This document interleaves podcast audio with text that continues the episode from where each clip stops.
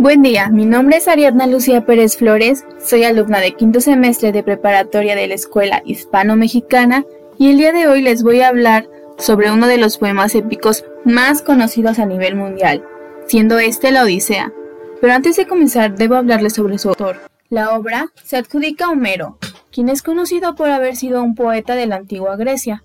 Aunque la información sobre Homero es algo imprecisa, puesto que existen historiadores y arqueólogos que no se han puesto de acuerdo sobre si Homero realmente existió, pues no hay pruebas concretas de su existencia. Es por eso que se cree que sus obras fueron escritas por antiguos escritores o que quizás son recopilaciones de tradiciones orales. A esto se le conoce como la cuestión homérica.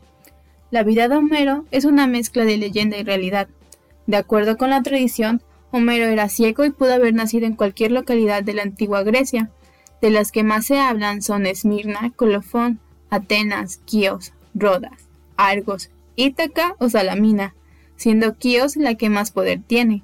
Y aunque no se sabe con certeza en qué época vivió, varios autores lo consideran contemporáneo del rey de Lidia, en el siglo V a.C., otros por el contrario aseguran que fue espectador de la guerra de Troya y otros más que vivió a finales del siglo VIII a.C. Como anteriormente mencioné, los datos no son muy exactos, por lo tanto son varias las biografías de Homero, donde en sus contenidos incluían la famosa de ceguera del poeta, siendo legendario y novelesco. La más antigua atribuida sin fundamento a Herodoto, data del siglo V a.C. En ella Homero era presentado como el hijo de una huérfana de nombre Creteidas, que le dio a luz en Esmirna, conocido como Melesígenes y destacado por sus cualidades artísticas, iniciando una vida bohemia. Herodoto dice que una enfermedad lo dejó ciego y desde entonces pasó a llamarse Homero. Sobre la muerte de Homero, de acuerdo con documentos históricos del siglo V a.C., él falleció en Ios, una isla griega del archipiélago de las Cícladas del mar Egeo, en el transcurso de un viaje a Atenas en el siglo VIII a.C.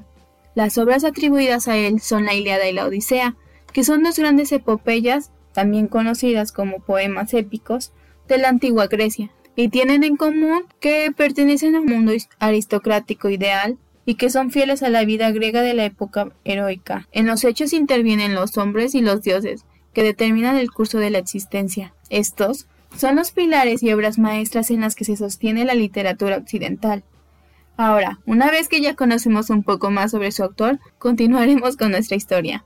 La Odisea nos narra las aventuras de Odiseo, también conocido como Ulises, el rey de Ítaca, que lleva 20 años lejos de su amada patria, de su bella esposa y de su amado hijo.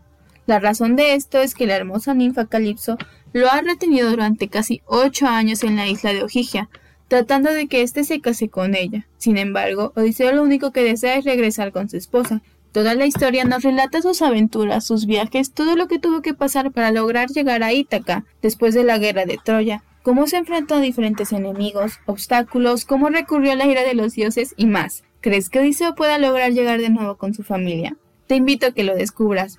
Esta es una historia que te atrapa completamente y podrás sentir la emoción e incertidumbre ante los desafíos que Odiseo debe de enfrentar, los diferentes escenarios que nos presentan. Definitivamente la Odisea tiene una narrativa espectacular.